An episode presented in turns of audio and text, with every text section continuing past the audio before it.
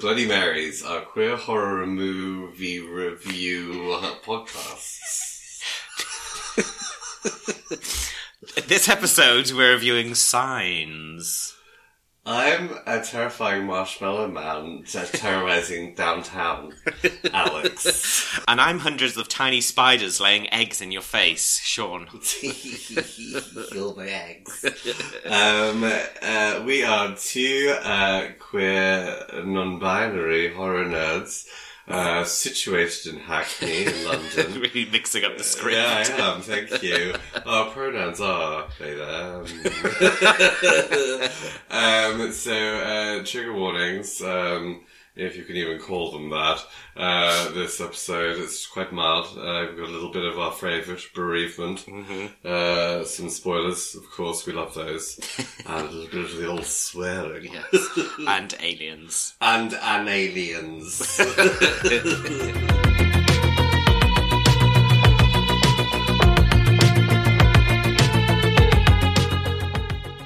Signs is a 2002 sci-fi horror film written and directed by M. Night Shyamalan, uh, and it fell betwixt uh, Unbreakable, which came out in 2000, and The Village, which came out in 2004, and is seen by some as the kind of a continuation of a decline in quality since Six- Sixth Sense. um, I would challenge that, but Oh, that's a conversation for later. Um, it was filmed in 2001 in Bucks County, Pennsylvania, oh, man. except uh, the scenes of the house in the cornfield, which is the majority of the scenes, which were shot uh, on uh, the campus of Delaware Valley University, which is an agricultural college, so has like 40 acres of land um, and cornfields. Um, the uh, the aliens uh, that we see um, are on screen for about 90 seconds in the whole film. Clever. Um, oh, very clever. And the original design for them was for them to have very feminine builds and movements. Um, and the Big tits. huge tits, yeah, high heels. Long acrylics. we understand women. Is that a women? Um, and the uh, so tall, thin women were originally used f- Oh. as models for the CGI. Right. um, and are included in some of the scenes, including uh, the birthday party scene where the figure walks past. Scullying lady. But when we saw more, well, when they saw more of the the uh, the original designs, it was seen not to be menacing enough. Um, Ladies aren't scary enough. alien ladies are too approachable, Mothering. uh, so they redesigned them anyway. Um, but th- then there was also originally a plan for the aliens to be invisible, um, but it just didn't work. Dogging hard, yeah. Yeah. Um, so uh, the film unusually was almost entirely shot in sequence, um, apart from one scene which was out of sequence, which was when uh, Mel Gibson's character takes his son outside uh, when he's having the asthma attack at the end, Yeah. and they they're all outside, and that's just because it, uh, winter was approaching, so they had to get that Winter's scene. a common mama. Winter's a coming, mama. Um, so they had to get it over and done with. Um, so uh, the film centres around crop circles initially, um, although the the title of the film is a uh, has a double meaning in terms of the signs of the crop fields and the signs laid out by the dying mother. Oh, Um, God. Well, and that. And God and a triple meaning, um, the Holy Trinity. Um, the uh, so crop circles usually appear in wheat fields, but uh, Shyamalan chose cornfields instead because the stalks are taller, so make it a bit more scary. Scary. Yeah. Um, the uh, the circle, the crop circles were really made um, because they didn't want to do any Really made? really made because they didn't want to. They want to avoid CGI as much as they could. Yeah, Um, they're not hard to make, I suppose. Well, not if you're an alien. Yeah, special. Have you ever been in a crop circle? No, have you? Yeah. Have you? Yeah, there was one in Eastbourne. Well, it was outside of Eastbourne. Yeah. I got my mum to stop the car. Me and my cousin went and played in it for a second. And Aw. then came out to the car. oh, I want to go in a crop circle. I suppose it's probably quite boring. Yeah, I mean, yeah, it was Running remarkable. through And fields before, of, wheat like Theresa May. yeah, before, before smartphones, there was no selfies to be had. Well, what a waste of I time. no, exactly. Um, so, like many of his films, uh, Shyamalan makes a cameo. Uh, and, well, it's more than a cameo. He plays a role. Um, um, Funny role. a cameo role um, in a lovely camisole. Um, he plays uh, Ray, the vet. Um, and apparently, uh, Mel Gibson didn't know he was playing the vet until he arrived to do the scene. Um, Why? I don't know. Just like, you'd be like, uh, you're in the wrong place. Why are you sitting there in the car crying? um, yeah, um, th- there's been some criticism about uh, Shyamalan casting himself in uh, in his films, especially. Have you seen Lady in the Water? I saw a really bad pirated version a million years ago, so no. We we should watch it sometime. I, I um. I'm actually a really big fan of Shyamalan's film, but I completely accept all of the criticism. Um, and Lady in the Water is, for all intents and purposes, a shit, shit film. But I kind of love it. But he casts himself as a writer who's going to change the world, whose words are too powerful that he needs to be assassinated. And like, there's been a bit, a lot of criticism about who he casts himself as. um, but in this, he is but a lowly vet who uh, who accidentally murders someone. um, the uh, so the most well known scene from the film is the uh, is the footage that they watch on the news that's filmed by a, a handheld uh, camera of a Brazilian birthday party. Um, that what's funny? Brazilian birthday party. I'd like a Brazilian, please. It? That's party Birthday party. Um, so that scene was shot uh, by Shyamalan with a camcorder uh, in a house full of Brazilian kids. Brazilian screaming children. Yes. A Brazilian of them. Yeah. Yes. um, and the uh, the the words that one of the kids keeps shouting in uh, Brazilian Portuguese, I guess, uh, is um, "It's behind that garage. It's behind that garage." Um, and this scene was named as one of the scariest movie scenes ever in a list, or in a few lists it's appeared in. Um, the first time I saw it, I Must be absolutely, old. I absolutely shat myself the first time I saw it, though. I thought it was Yeah, terrifying. it's funny though because I think it hasn't dated that well in terms of a shock. I think we've been kind of overstimulated with like shocks. Yeah, I also I also don't think the CGI's da- uh, dated very well. Yeah. Um, yeah, it's interesting. I think that's what really sets this one apart from Shyamalan's other earlier films is that it has dated more. In the advertising for this film, um, Shyamalan insisted that there would be no reference to Sixth Sense on the poster Oh. um, because he uh, he wanted it to be seen as a completely separate thing, uh, which of course it is. But I think it's probably because after Unbreakable and The Sixth Sense, he was already becoming known as the person who has a twist at the end. And he was probably trying to move away from people expecting there to be a twist. Even though there was. There is sort of a twist, but not as expert. Like it, and then the following film, The Village, which I absolutely love, um, has two twists. The Twisteroni. It is uh, twin twists. Um, the uh, he also insisted that there be no image of Mel Gibson's face on the poster because he sees it as like Too ugly. because he um, he wanted it to be seen as like an ensemble, um, like a sort of family story rather than kind of basing it off one Yeah. well-known figure. Um, so one of his biggest influences for the film uh, was The Birds.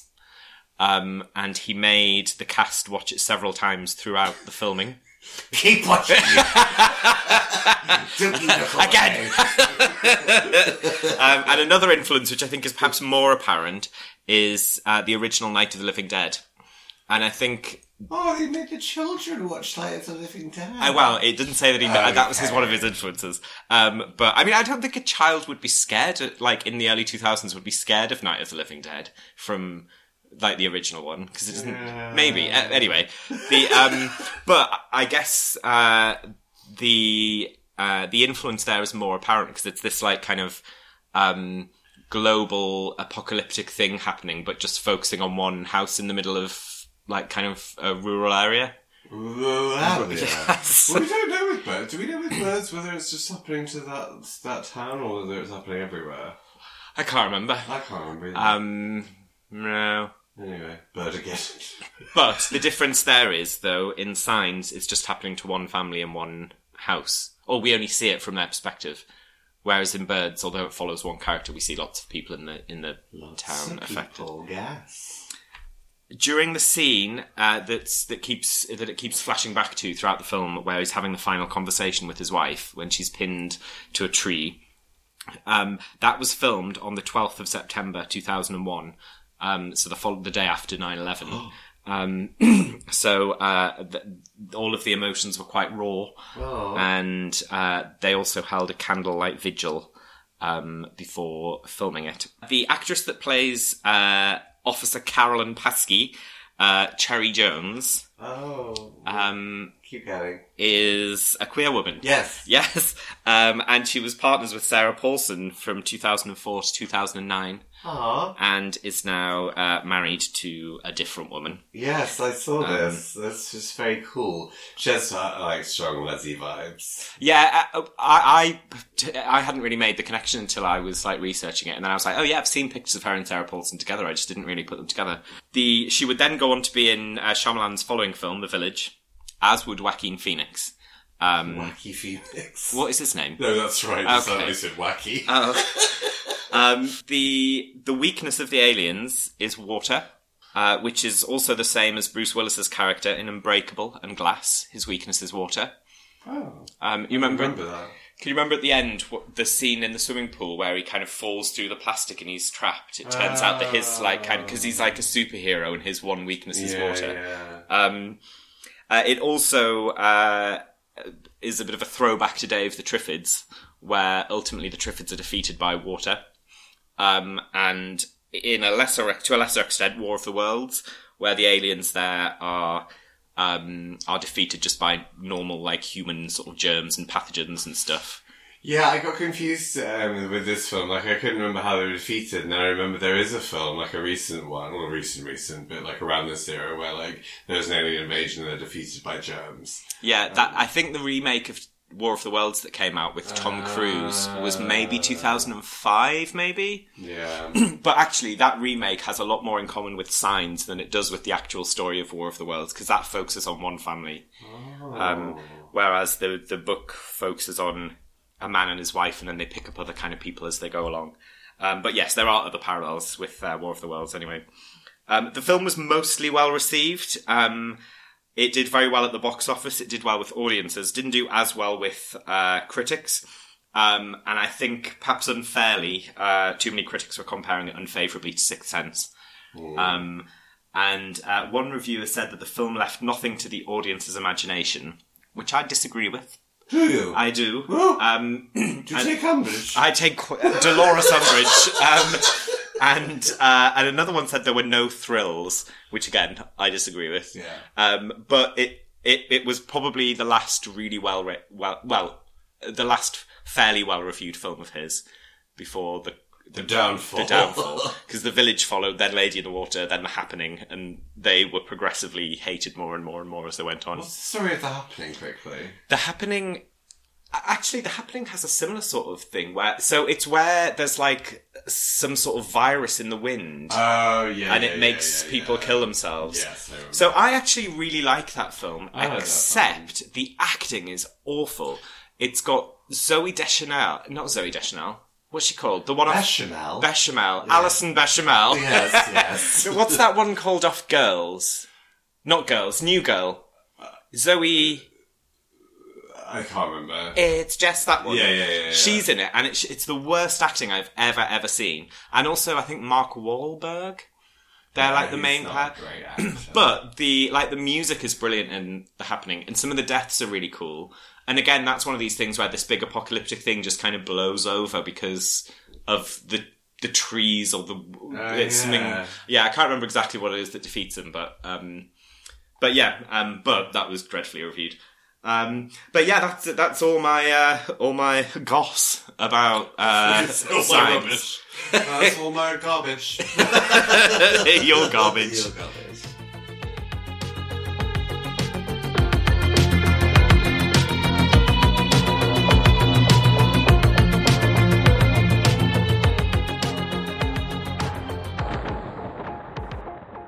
Begin with a stirring view of a garden and a swing set. Staring. a stirring, uh, which then pans out to show a family photo, which reveals Mel Gibson in a dog collar. are they called dog collars? They are, yeah. That Priests, sounded weird. priests. A priest's dog collar, not like a sort of king dog. He's a furry. uh, he has two children uh, and a wife. Or does he? Or does Um, so uh, Mel Gibson's play- character is called Father Graham Hess.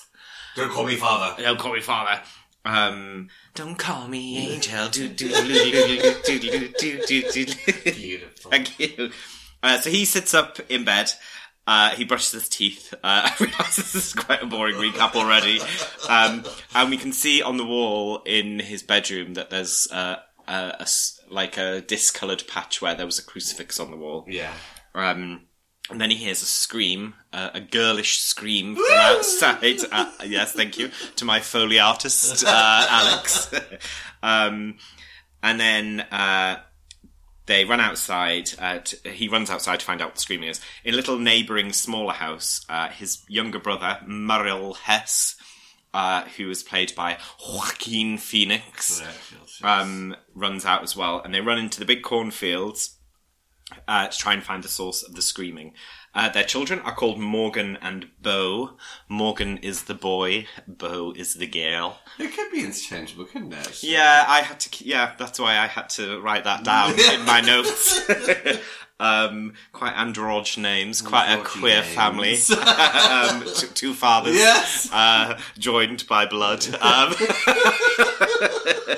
um, and uh, they uh, they follow the screams and they find Morgan and they're like, "Where's Bo?" And then they find Bo and she's in the middle of a huge crop circle and she says uh, she seems like in a bit of a sleepy state and she says to her dad, "Are you in my dream too?"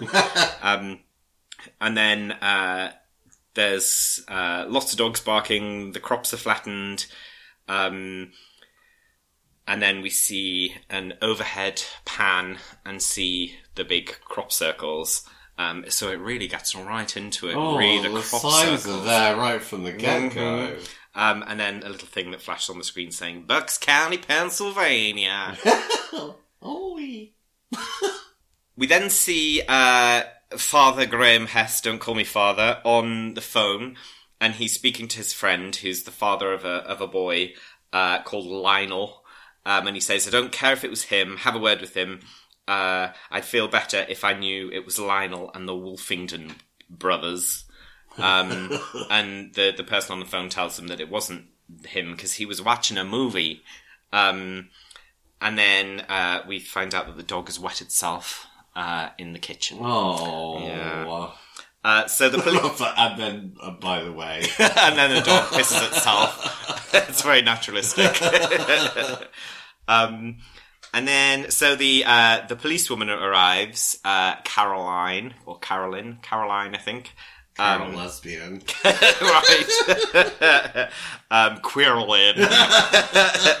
um, and uh, and she t- tells this strange story about how uh, there was an old woman spitting on newsboards who who hasn't been seen since, and she was scaring everyone. And it might have been her.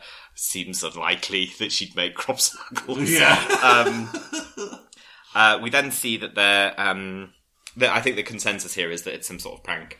Uh, we then see them making a barbecue. Um, and Bo is drinking some water, and she says, "Oh no, she, she's uh, she's giving the dog some water from a glass, and she says that it tastes contaminated, um, and that it tastes funny." Um, Morgan tries some and is like, "It's fine, it's fine." So he pours it into the dog bowl, um, and then the dog uh, barks and growls and is being weird. yeah. Um, and then we see uh, the two grown-up men uh, in the in the crops, uh, and they're uh, oh, and they're still with the policewoman at this point, and they're saying that they're noting that the crops have been bent, not broken, and that it's unlikely that machinery would have done that. Um, and uh, Caroline notices uh, notes that uh, some animals in the neighbouring farm have been acting strange and edgy. Edgy animals. edgy animals. She couldn't help but notice how edgy the animals were. Um, yeah, well, and then uh, at this point, uh, Mel Gibson's character tells Caroline to stop calling him father. Yes. Um, he no longer wears the dog collar, I should probably say. Um, and then he notes that he can't hear his children anymore. So they go and uh, back to the kind of swing set and see that the dead is dog. Oh dear, the dog is I dead. it's on purpose. the dead is dog. The dead is dog. Uh, the end. the dog is dead. Um, and has had like a garden tool put through it. Yeah. And it's obvious that it kind of attacked the kids and Morgan defended them. And Morgan says that it wanted to kill Bo and he like runs off and, uh, and Graham comforts, uh, Bo. He then tells, uh, Merle to, uh, tie up the other dog, who I think is called Hmm, I was going to say Sergeant, but that's the name of the dog in uh, very problematic them. Uh, anyway, the other dog, let's call him uh, Mary. Um, also, the name Merle really reminds me of, uh, you might not have seen this, but in the second and third series of uh, League of Gentlemen, there's like two old women who work in the charity shop, and they always talk about this other one who you never see, and it's like, oh, that Merrill! anyway, it's not, it's not him. Um, so, uh, it's nighttime, and uh, Father Graham wakes up, and uh, Bo is stood right by his bed and says that there's a monster outside of the room. Uh, can I have some water? And he's like, "What's wrong with the water in your room?" And she says, "It's it's old." um, he tucks in Morgan and then uh, has a bit of a chin wag with Bo, who says, uh, "Why do you talk to Mom when you're by yourself?" And he says that it makes him feel better. And she asks if uh, she ever answers back, and he says no. And she says she doesn't answer me either. And then uh, he glances out of the window and sees on the roof of the neighbouring building, uh, which may be Merrill's house or maybe like a barn or something, there is uh, a figure on the roof. Um, Yes, and the first time I saw this, I shat myself at that point as well. there were two Yeah, bits I, I done a shat. That was a sharp moment. Yes. So he goes and wakes Merrill, um, and they hatch a plan uh, to try and catch this thing. Uh, they think it's uh, Lionel Pritchard and the Wolfington brothers again. Wolfington Lionel. Pritchard. um, so they have a, a rather sort of laboured but funny exchange about planning to run around both sides of the building to catch them, um, screaming and cursing. And uh, the the former father is is not on board with uh, that's with cursing. And then uh, he's just like, I don't want to curse. So he's like, well, just make lots of noise. So then they, as they run round, he's going, I'm insane with anger. I'm losing my mind. and then uh, they reach in the middle and realize there's no one there. Um, and but then they hear the sound of uh, as if someone's got back on the roof. And he's like, Are you sure it's Lionel Pritchard? Um, and then. Uh, Hmm, I put in brackets here. Did he see it? Which, because I think it seemed like maybe Merrill Well, yeah, because he recounts uh, when he's talking to the police person about it and says it, it moved faster than an athlete and it was really tall and stuff. So he must have seen it. Yeah. Um, and then uh, they're saying that it couldn't, nobody could possibly have got up there that quickly. And then uh, and then we hear a little bit of movement, and they turn to face the cornfields, and the swing is swinging, swang is swanging, The slang, the slang, the corn is corning. and the corn is sort of rustling. Um, and then uh, our next scene is the following day, and we see Caroline there again, and she's letting Morgan play with her walkie-talkie, and um, and she tells him that he could use an old baby monitor, and although you'd only be able to, it wouldn't work as a walkie-talkie because you'd only be able to be hear it one way, that he could use that until she can dig out some old ones that he can have. Um, and then uh, we we see around the room, and there's lots of glasses of sort of half drunk water, uh, like on top of the TV and stuff. Um, and uh, Father Graham says to Bo, "You're too old for this, for leaving all these glasses around." And he kind of starts to tidy up, but then he sees more, so he just puts them back. Um, and then uh, Caroline asks Merrill how work is going uh, at the gas station. He's just kind of like. "Mm." And she, and she says to him that it was nice of him to move in after dot dot dot, and and he's just like, oh, I don't think it's helping. Um, and she's just like, oh, I think it is. Oh, I Oh, it is. um, and then uh, they try to describe the person that they saw the night before, but they can't. Um, they know that they were tall, Yeah. and uh, Carolyn makes this very laboured point about how it could be a woman. Yes. um, and then uh, they ask if uh, Classic lesbian. I think it must have been a woman. Uh, Have you heard of feminism? which is sexy. um, the uh, yeah, she she asks if uh, if there's anyone who has a grudge against him, and then it's like perhaps someone from the church who was angry that you left the church? Question mark. For example. Um, and then uh, Bo keeps coming in and interrupting, and he's just like asking where the television remote is, and he's just like, "Can't you just change the channel on the TV?" And she's like, "I am, but it's the same show on every channel." yeah. Um, so then they all go in and watch the TV, and it's breaking news, and it's showing uh, that there are um, a variety of crop circles all across the world. the whole world? Yes. Um, and Morgan is the first to say the words extraterrestrial. um, the, uh, they're, they're all a bit baffled, thinking, you know, could this really be a big coordinated hoax across the whole world? How would that work? Um, before the internet, maybe. yes. How would people coordinate across the world? As Caroline's getting into the car, she says to Graham, um, the children have been through a lot, take their mind off it, take them into the town. Um, and then she very kind of pointedly calls him Graham. Correct, not father. Not father. Mother. um, so they're in the car, they're listening to the radio, but then he, uh, Graham insists on the radio being switched off because it's all just news about these crop circles.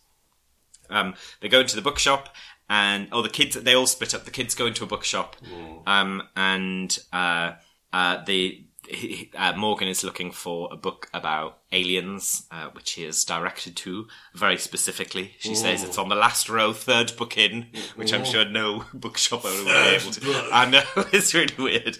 Um, Graham, meanwhile, has gone to the pharmacy and is trying to get uh, some asthma medication for Morgan. Uh, Tr- Tracy, who is the the young uh, woman behind the counter at the pharmacy, asks if she could uh, clear her conscience, and he's like, "I'm not a father anymore. I'm not a priest anymore." And she says that she's scared of the end of the world. And then Merrill has gone to this uh, sort of military recruitment place. I know, it's such a weird. Um, yeah, just, I just need to run into town to the military recruitment office. Um, and we get a bit of his backstory. Um, the the guy, the military man, says that uh, that he thinks it's about uh, that all of this these crop circles are about probing, which is like a military tactic. Um, and it's a way. How bad it is. Yeah. don't ask, don't tell. um, and that the the purpose of probing is to investigate, uh, and then um, to sexily investigate Probingly. for the purpose of reporting back to the rest of them. Um, so we find out that uh, that Merrill is a sort of failed baseball star who was known for hitting a 507 footer. Um, Yeah. that's the big one. Struth. Um, and the guy says he recognised him, and he's like, "Why aren't Why aren't you a pro?" Um, and uh, and then there's another guy there who is signing up, who obviously went knew him from college or school or something, probably school, um, and says, uh, "Oh, he was uh, he was also the top the like the top of the list of most Awesomeness. strikeouts or something." Yeah. I don't know what I would understand that either. Well, like, I- he wasn't actually that good Yeah. in some sports terms. Yeah, so I think the idea. So he says that he his instinct is to hit the bat as hard as he could, um, and he could do it as as as well as anyone. But it also meant that he would also strike out. strike out a lot or something about So, balls. some words. Some about words about balls. um, uh, so we go back to the bookshop, and Bo is complaining about the taste of the water in the bookshop. Um, and uh, Morgan's just like, oh, ignore her to the bookshop owner and says that it's just like a tick that she's al- always had. Uh, we go back to the pharmacy, and Tracy is confessing to the uh, former father, saying that she uh, she's like confessing about her use of poor language, and she's like, "Is douchebag a curse?" um, and then we see them all um, sat round eating pizza together, and uh, the, uh, the father's just like, uh, "Don't spend time with Tracy Abernathy." I like that as well. Same. um, and then uh, we see our first glimpse of M Night Shyamalan as Ray. Although at that po- this point we don't know who he is. He's outside getting into a car, and uh, Graham locks eyes with him, and uh, Morgan spots that him and Merrill are both looking, and that he's looking back, and he's like, "Is that him?" And he's like, uh, and Bo's like, "Who? Who?" And they're like, "No one, no one." So they uh, then in the car going back, and the baby monitor is buzzing. Um, It is buzzing. Oh, it's buzzing. Um, and they're saying that uh, that they're picking up. The, well, Morgan thinks they're picking up the uh, the alien signal. Um, and uh, M- Merrill kind of goes off on one saying that aliens don't really exist. It's just nerds, uh, a hoax by nerds who can't get girlfriends, and blah blah blah. And then uh, Bo's just like, "Why can't they get girlfriends?" Bo is a cutie. Yeah. So they then start. Well, they then start to hear kind of voices on the f- on the uh, the monitor, The papa. but it's more like uh, sort of like clicks and beeps. It's sort of like dolphin noises or something. Yeah, yeah, yeah. Yeah, like that. Thank you. Um, and uh, Morgan says he can hear them, and Bo's like, "I can hear them, Morgan." uh, and and the adults are like, "It's probably just picking up another baby monitor." And uh, Graham's like, "This is why we're not watching TV." But then when they get out of the car, when they're back at home, they realise that the signal's getting stronger and the sounds are getting more clear. And they realise that the higher you hold it, the more you can hear it. So they all end up sitting on top of on the roof of the car, um, and they hear the clicking. And then they notice that there are two voices and that they're communicating with each other. Oh my gosh. Yes. Um, so at night time, uh, the dog is barking at the cornfields. So at night time, the dog is barking. yes. it's like a poem. Is it? At the field. Um, oh, this is what the dog's called, Isabel. Silly, isn't it? Um, and uh, this is quite a funny line, actually. Uh, Father Graham says, "Isabel, you're gonna feel silly when this all turns out to be make believe." Yeah. Um, but he goes into the the corn with uh, with torch, and he can hear that clicky sound. Um, and then he ends up walking into the big clearing where the of the crop circle, and he's like, "You're wasting your time, kids. You're not gonna get famous." And then he hears the clicking right behind him. Um, he uh, he drops the torch out of fright, and then he bends over, and as he picks up the torch, He gets bumped by alien. yeah, he gets probed. he um, he sees uh, a very slender leg uh, disappearing into the corn. Uh, Yeah, just got a glimpse of an ankle. It's quite scandalous. oh, scandalous! And she wasn't even wearing her stockings. Daddy, I'm twirling. uh, back in the house, um, uh, Merrill is reading some army propaganda, um, and the kids are washing the dishes and having lols. Um, and then uh, Father Graham comes in and is just like, "Okay, let's turn on the TV." So he's obviously a bit more convinced now. Now that he's seen an alien, I suppose he would be. Scandalized by an alien ankle. so now there is uh, the news is uh, it's a s- it's sort of like a fixed shot of the sky over Mexico City, and there are a number of like static lights um, hovering over like UFOs, and the news people are saying that it's not being detected by radars. Uh, the kind of Mexican air authorities and the US air authorities. I don't know what they're called. Don't know. the bosses of the air. The air queens. air administrators. H air. Um, um, and then they decide to record the news because this is history, blah, blah, blah, blah, blah. Um, and they record it over some, like, kind of swimsuit competition or something that uh, Merrill's taped. Um, so then uh, the kids fall asleep on the sofa and uh, Merrill and Graham have a bit of a heart to heart. And Merrill's like, "Do you think it could be the end of the world?" And Graham says, "Yes." And Merrill, yeah. to be honest, TBH, Yeah. uh, might as well. Um, and uh, Is uh, kind of directly asks for some comfort, and that's really what he was hoping to get. um, and then uh, Graham has this monologue about luck, and this kind of like forms this whole sort of crux of the story, really, and the relevance of the, the title. And he says that there are two kinds of people, uh, or two two kinds of people when it comes to responding to something that's happening. This is obviously paraphrase.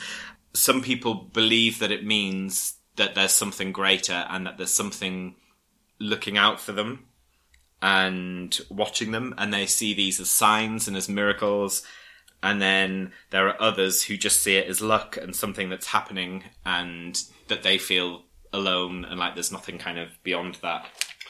When you said there's two kind of people in the world, it reminded me of uh, two kinds of well, people. that, that actually, but also um, in Pink Flamingos, I think it's Mink Stole says, "There's two kind of people in the world: my kind of people and assholes." That's better. um, so, uh, uh, Merrill then responds with an example of a miracle that happened to him, and he's talking about how at a party he was sitting next to a girl that he was sweet on. Oh, he was Um, sweet on. Oh, they'd been a courting. um, um, and he uh, he was going to go in for a kiss, but then he decided he realized he had chewing gum in his mouth, so he took out the chewing gum, and at that point, uh, the woman threw up. And he was just like, uh, if I'd have been like a second earlier and not taken the chewing gum out, that could have been in my mouth and it would have traumatized me. yeah, me. it would have ruined my life. Yeah. and he says, So I'm a miracle man. Those lights are a miracle. And then he's uh, like, Which are you? And then Graham says, Do you feel comforted? And he says, Yes. And he's like, Then what does it matter? What does it even matter? And then he tells him that, so he mentions Colleen. And this is the first very explicit time we hear that Mother is definitely dead, I think Mother. but I think it was very clear up to this point. She's called Colleen, um, and her last words, he says, were to say, um, sw- were saying, s- were her last words were "swing away," um, which is what she would they would always say when they watched uh, Merrill playing baseball. And he then goes on to say, but that you know, I don't see that as a miracle. Her nerve endings were dying, and it just triggered a, a random memory. Uh, no one is watching us, Merrill. We're all alone. Uh, so we then see, um, we then flash back to uh, to the scene where his wife died, or at least part of it. So he's driving to a crash scene at night. Uh, there's lots of his kind of mostly lit by sirens, looking very sad and shaken. Lit by police lights, not lit by sirens. The sound of silence. He's lit by noise. He's quite. He's hour, hourly lit. um, and he's greeted by uh, Caroline, who's wearing like a big hat. And this scene, for anyone who's seen the the uh, scary movie that spoofs signs, there's a really weird bit that really sticks with me and kind of takes me out of this moment in the film because of it. And it's like every time you see Caroline, like the brim of her hat gets a bit bigger until she's just wearing this massive hat.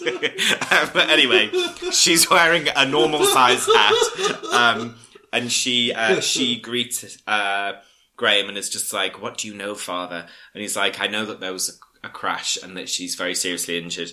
Um, and, uh, she's just like, uh, yeah, the guy who hit her just fell asleep.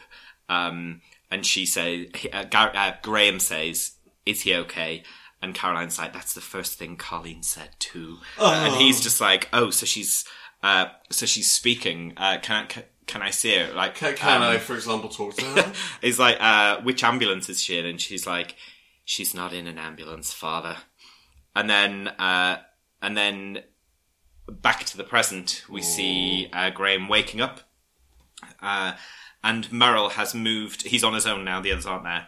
Um, and he's, uh, Merrill has moved the television into the cupboard yeah. uh, and uh, is sitting watching it, and he sho- he shows him that the uh, although it's daytime and they're still showing the the sky above uh, Mexico City, the lights aren't there anymore, or they can't be seen because it's daytime, um, and it looks like there's nothing there. But they believe that there's something still there because earlier there was a scene where a bird flew into the uh, the into in, into the side of it, and it looked like it hit a wall, and then it just fell. And he says that it's been it's been replayed. Um, over and over again. Um, I, I like that they don't actually show that. I think they very easily could have. Yeah, it would be hard to make that look interesting. I think. Yeah. Apparently, there is a, there was a deleted scene of uh, a bird falling out of the sky. Oh. Um, I think uh, in, in like around the farm. That's all. Um, the uh, so he says that the reason he's moved the TV in there is because the kids were coming obsessed, and obviously the the lol where is that obviously Merrill has He's become quite obsessed. obsessed. um, so he comes, he goes and ha- Graham goes and has a shower, and then when he comes out, the kids are wearing tinfoil hats. Um, and cute. they look like uh, Hershey kisses. They do. Um, and uh, Morgan, uh, well, they're both reading from the book that Morgan bought earlier, and he says that they're um, that they're and uh, Graham is kind of taking the piss out of this book, um, Yeah. and the name of the the Doctor uh, Bimbu, Bimbo, who, who wrote the book. Um, my alien expert drag name would be Doctor Bimbo. Subtle. There ain't there ain't nothing I don't know about aliens. And bimbo in. Um, so uh, Morgan says that he's learned that there are two reasons for aliens uh, visiting Earth. Two reasons for aliens. Yes, one uh, is for exploration, Okay. and the other is for uh, is with sort of hostile, Hostile intentions uh, to kind of take over or to kind of take over and take their resources because they've run out of resources. Um, and then there are lots of like uh, pictures in this book. Some of them are like kind of cartoon aliens. Um, It's my favorite kind of artwork. I wish there was a collection of it. It's basically like the kind of drawings that people who say that they've experienced aliens draw after their encounters. So they're like just like normal plebs trying to create artwork that just demonstrates the harrowing experience that they said children have drawn. My favourite ever. This is deeply inappropriate. My favourite ever artwork I've ever seen is when uh, is is the first like uh, what they call like it's just not an identity. You you know, like when they get the artists to do the Oh, the artist yeah. sketch of uh, like a, a criminal. Um, they released an artist sketch when Madeleine McCann first went missing, and it's basically just an oval.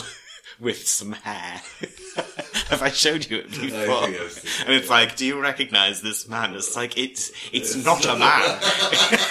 it's an oval with hair. egg. I mean, I suppose what are men if not ovals with hair? Sometimes Sometimes not. that. It's ovals.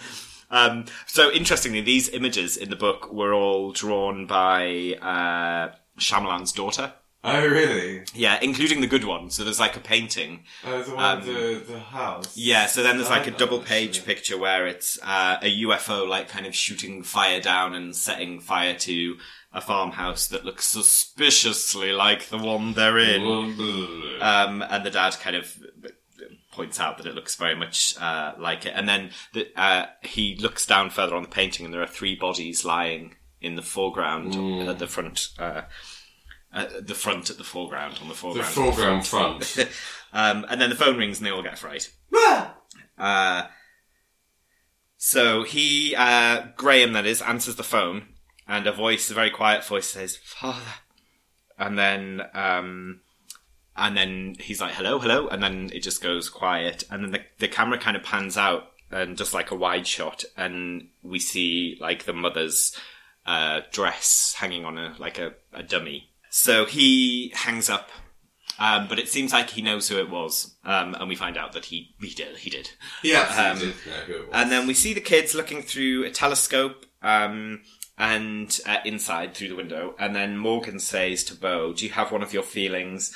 And she says yes, and uh, uh, which is one of many hints that uh, that Bo has some sort of uh, some sensory gifts magical powers. yes. Um, and then he says, "I don't want you to." She says, "I don't want you to die." And he's like, "I'm not gonna die." Father Graham then gets in the car and drives to uh, to Ray's house. So he, um, uh, we see a sign outside that Ray is a veterinarian. Um, he goes up to the window, he knocks on the door. The house looks empty, and it also is in disarray. The chairs have been tipped over and stuff Ray's house is in disarray. disarray the veterinarian um, the uh, he then uh, turns around and sees uh, that Ray is sitting in his car, and the car. So he, he approaches it, and the car is all packed up. There's loads of stuff in it, and uh, he's looking. Ray's looking very shaken, and also has a little patch of blood on his jacket. Um, and he says, uh, "I think." Um, Graham says that he knew that it was him on the phone. Um, and Ray says that he's had his phone number next to his phone for the last six months. Um, and uh, he's been meaning to call him for a long time. And when he knew that it was in the house, uh, it, it, he he didn't know who else to call. Um, and he then it then becomes very apparent that he was the man driving the car that killed his wife. And he says, "I've never fallen asleep at the wheel before. Um, it was like it was it was meant to be." Which is a very cruel thing to say, I think, but does think make sense in the I wider was narrative. tired. It was meant to be. um, and he was like, if if I'd have crashed anywhere else on that road, there wasn't a car in in miles, but I, I happened to fall asleep at the moment that she was passing. Thank you. Um, um, and then he says that he's going to the uh, going to the lake, uh, and that he he doesn't think they like water. And Graham's like, "Did you see something?" Um, and he says, "I'm I'm sorry that I made you question your face." Uh, question your face. Sorry, made you question your face. that face on your face. um, he says, "I'm sorry I made you question your faith." um, Father Graham looks a little teary and he accepts the apology, and then uh, and then Ray says, uh, "Don't open my pantry. I locked one in there," and then he drives off. He locked one in the pantry. In the pantry, oh my, um, there's a stranger in my pantry with long fingers and slender legs.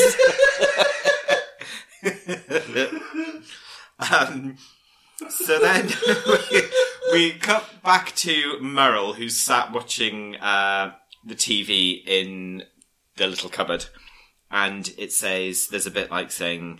Uh, the news person is saying this footage may disturb you. It was shot in Brazil at a seventh birthday party, um, and then we see the video where um, where there are loads of kids in party hats, kind of scrabbling to the window trying to see something, and then obviously an adult in the background who's filming on a shaky camcorder. Um, who's trying to see through the window, and they're all kind of shouting and manic. And then they run through to a different window, and he, uh, the, whoever's filming follows and then uh, it's just watching sort of the end of an alleyway, and then uh, the alien walks past and kind of looks at them, but it's very very quick. Yeah. Um, everyone and screams. everyone screams, including Merrill, who's watching it, Yeah. and including the whole world who are watching it at the time. At the time. Um, I, before s- it dated. I, I screamed. Were you scared first time you saw this? Uh, you know, I didn't get scared of anything, but yeah, I think I did. I thought it was a good swoop. I remember watching it and um, I watched it on my own, thinking it wouldn't be scary because I just couldn't imagine how I could find an alien film scary. But I ended up shitting myself. I was absolutely scared. shit. There was was just so shit scared. everywhere. Shit and scared.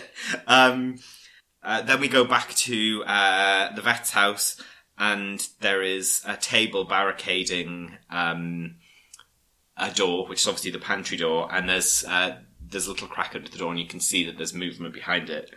Um, and then uh, Father Graham says, "Hello," and then he's like, "the the police are here." We know about the hoax. he's like, um, uh, he's like, we've got the other kids back in the station.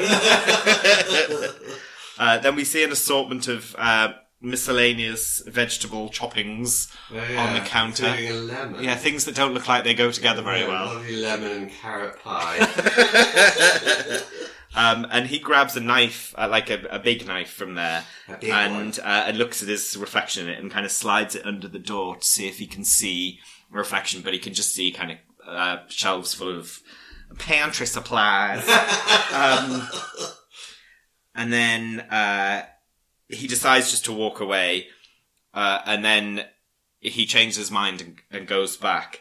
And he kind of gets back down on his knees, and as he's about to put the knife back under, a very slender hand uh, shoots out, Ooh. and he just instinctively chops at it and chops off three of the fingers.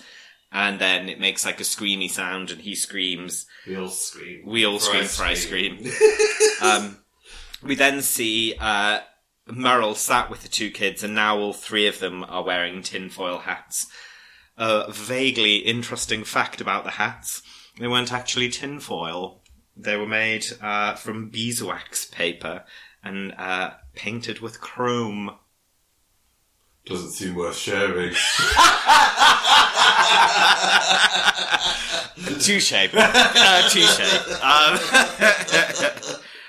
Um, um, so Graham has arrived home and uh, and sees the three of them sat in tinfoil hats, and he starts to ask uh, Morgan about what he's learned from this book. It's it's weird that Morgan becomes the like authority on this after purchasing a book the day before, um, written by some quack called Doctor Bimbo. Um, uh, and he says that the uh, that they're that the aliens the aliens apparently have uh, are like chameleons and their skin changes color in response to their environment. So sometimes you can't see them.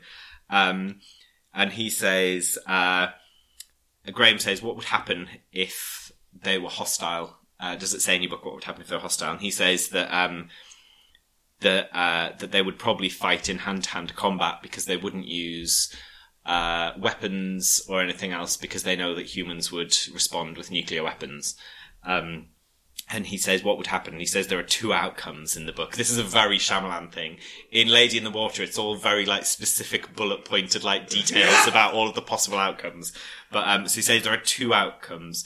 One is that if they're overcome, they retreat and become better prepared, and then return in hundreds and th- or thousands of years to try again. Thousands, the sweeties. and the alternative is uh, they win. Um, yeah, he says, are, are they um, are they afraid of water? Which is obviously what he heard from, um, or I've heard they, d- they don't like water or something, which he heard from the vet. And uh, the boy's just like, that sounds made up. um, unlike all of the peer reviewed Yes. information he's shared. Um, so he uh, he then reveals to them that he's seen an alien, uh, although he doesn't call them an alien, and he says, "We have two options. We either go to a lake um, because they don't like water, or um, we stay here at home." And they have a vote, and then the vote doesn't go his way. He wants to go to the lake, um, but he says he gets two votes because he's voting on behalf of two parents. And then Bo changes her vote, so it's still all against him uh, because and, and the the the lo- logic is because Morgan says I want to be at home. I feel safe here. That this is where mom lived. Um, blah blah blah. So they decide to do that. So they say that on the news there are more lights, uh, including within uh, all of the lights are appearing within one mile of crop circles. Um, and uh, Merrill makes reference to War of the Worlds. He says this is like War of the Worlds. Um, and he, uh, the news says that people are rushing to temples, synagogues, and churches. And the newscaster says, uh, "God be with us all." and then there's a close up of uh, Father Graham looking conflicted because he's had his face challenged. he's facially challenged. He's a man of face. Face no more. Faceless. Without face. Um, people of face. Um, we then have uh, Morgan, uh, who is being comforted by Merrill, and Merrill says, Don't worry, I'm not going to let anything happen again. Meaning that they've already been through something quite traumatic uh, with the mother. Um, and he says, I wish you were my dad. And Merrill's like, Don't say that! You little cunt. Yes. and then uh, they're boarding up windows.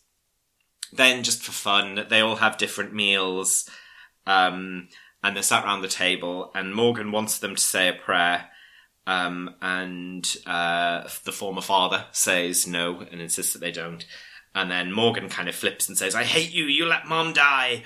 Um, and then uh, Father Graham kind of goes off on one and says, I'm not wasting one more second on prayer. Bo's crying, um, and he just starts eating everyone's food angrily. And then eventually he starts to cry as well. And then they all come in for a big four way hug. Yeah, big hug, and they all cry. After spending hours making elaborate meals they don't eat. yes, they have a, a weepy cuddle puddle. and then the tender and harrowing moment is interrupted by noise on the baby monitor.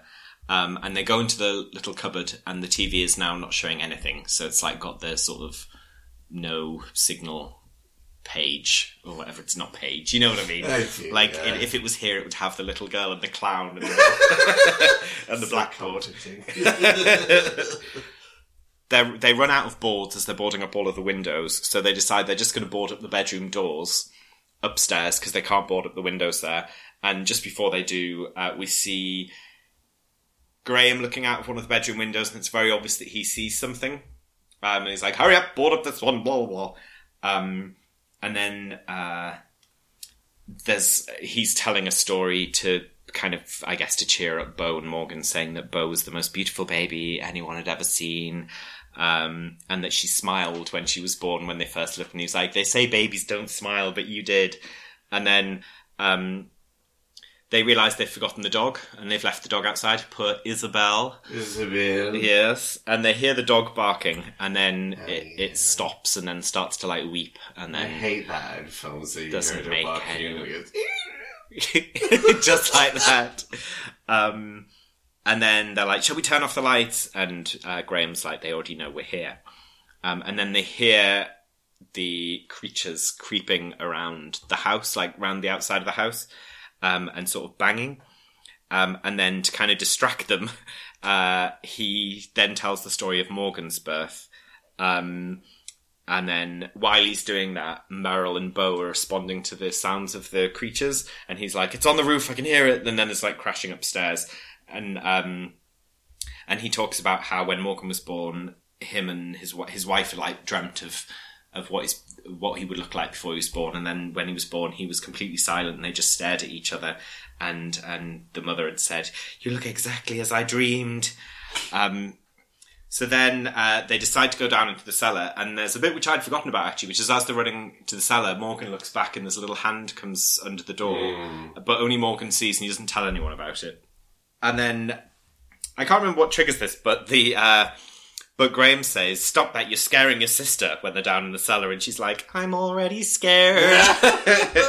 um, and then we see that so they're, they're kind of trying to kind of seal off any spaces in the in the cellar, and then the uh, the handle, the door handle rattles, um, and he's like, "Pass me something to wedge the door or something," and uh, Merrill grabs an axe and like swings it up, and it smashes the bulb, so they're now in darkness.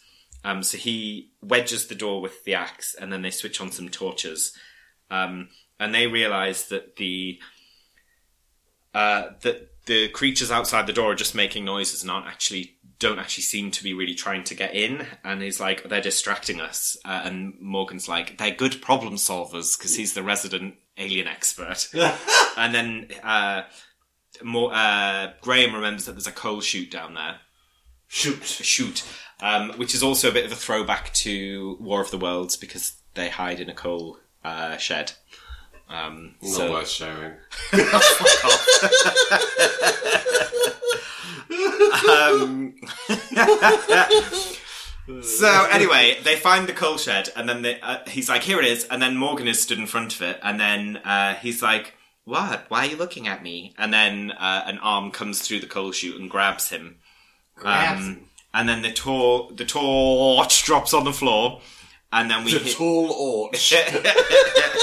and then we hear uh, like scuffling, and then uh, and then I think Bo picks up the torch uh, and looks around, and we see uh, is now packing up bags of sand in front of the coal chute, and uh, and the torch pans round to uh, Graham and Morgan, and Morgan is now having an asthma attack. And he's sort of like sitting in between his dad's legs, and he's kind of like clutching onto him. He's like- he says that we don't have his medication. Yeah, and um, uh, and he's saying like, "Breathe with me, feel my chest," blah blah. blah. And uh, Bo says, "I dreamed this," and this is obviously why she said earlier that she didn't want him to die. Um, and the, the father's saying, "Don't do this to me again, not again. I hate you." Um, imagine being the boy and just be like, "Me? no, God." um, and he's saying, "Don't be afraid, it'll pass." And then uh, it keeps showing uh, the boy's hands like gripping on his jeans, and then we, his hands like loosely uh, uh, loosen gradually. Um, and then uh, it's it's actually a bit vague because it suggests that he could have died as well. Yeah, like, I remember. yeah, it doesn't seem much resolve. There's no like, oh, you're okay. It's just like just silence. Yeah, um, and the silence is broken by he. He does survive, and the silence is broken by Merrill saying, uh, "Let's save the flashlight." So they switch them all off, um, and then we uh, are then taken back to uh, the scene of Colleen's death, the mother. So uh, she's been pinned. Uh. It turns out in this conversation with Caroline that she's been pinned between the truck and a tree. So she was she was hit uh, while she was out walking, and she said uh, she can speak quite normally, but uh, she can't be saved. The truck is essentially holding her together, and uh, they've kept her there so that he could speak to her. And he says, "Is this the last time I'm going to speak to my wife?" And she says, "Yes." And we see a quick glimpse of Ray sat in the ambulance, looking very sort of shaken up and harrowed. Um, and then we go back to the uh, the cellar. Um, they've it seems they've had a sleep, um, a twelve hour sleep actually. um, Merrill has found some light bulbs, so there's light again, and he's he's managed to get the radio to work, or at least the radio is working again. Um, what do you mean? I mean, well, obviously before when they tried, there was Oh, no I see, radio. I see, I Um, see. so um, they uh, he says they're leaving. Um, the, they're all leaving. They've left behind their wounded, um, but they've been scared off by something. Um, and then he then kind of has a bit of a go at Graham and is just like, I can't take my older brother losing uh, his faith again. Um, I don't want to see your eyes have a look like that again. And the uh, Father Graham's very sort of contrite and Yes, I'm sorry. I'm very contrite, yes. um, and then he's just like, uh, Morgan needs his medication. We need to go back back up. And then they listen to the baby monitor, and it sounds clear. So they're like, it's good enough for me. Um, so they go back up the stairs. Uh, Father Graham is carrying his son, and he say, "We'll need to get uh, get him his syringe as well. We'll need to give him a shot."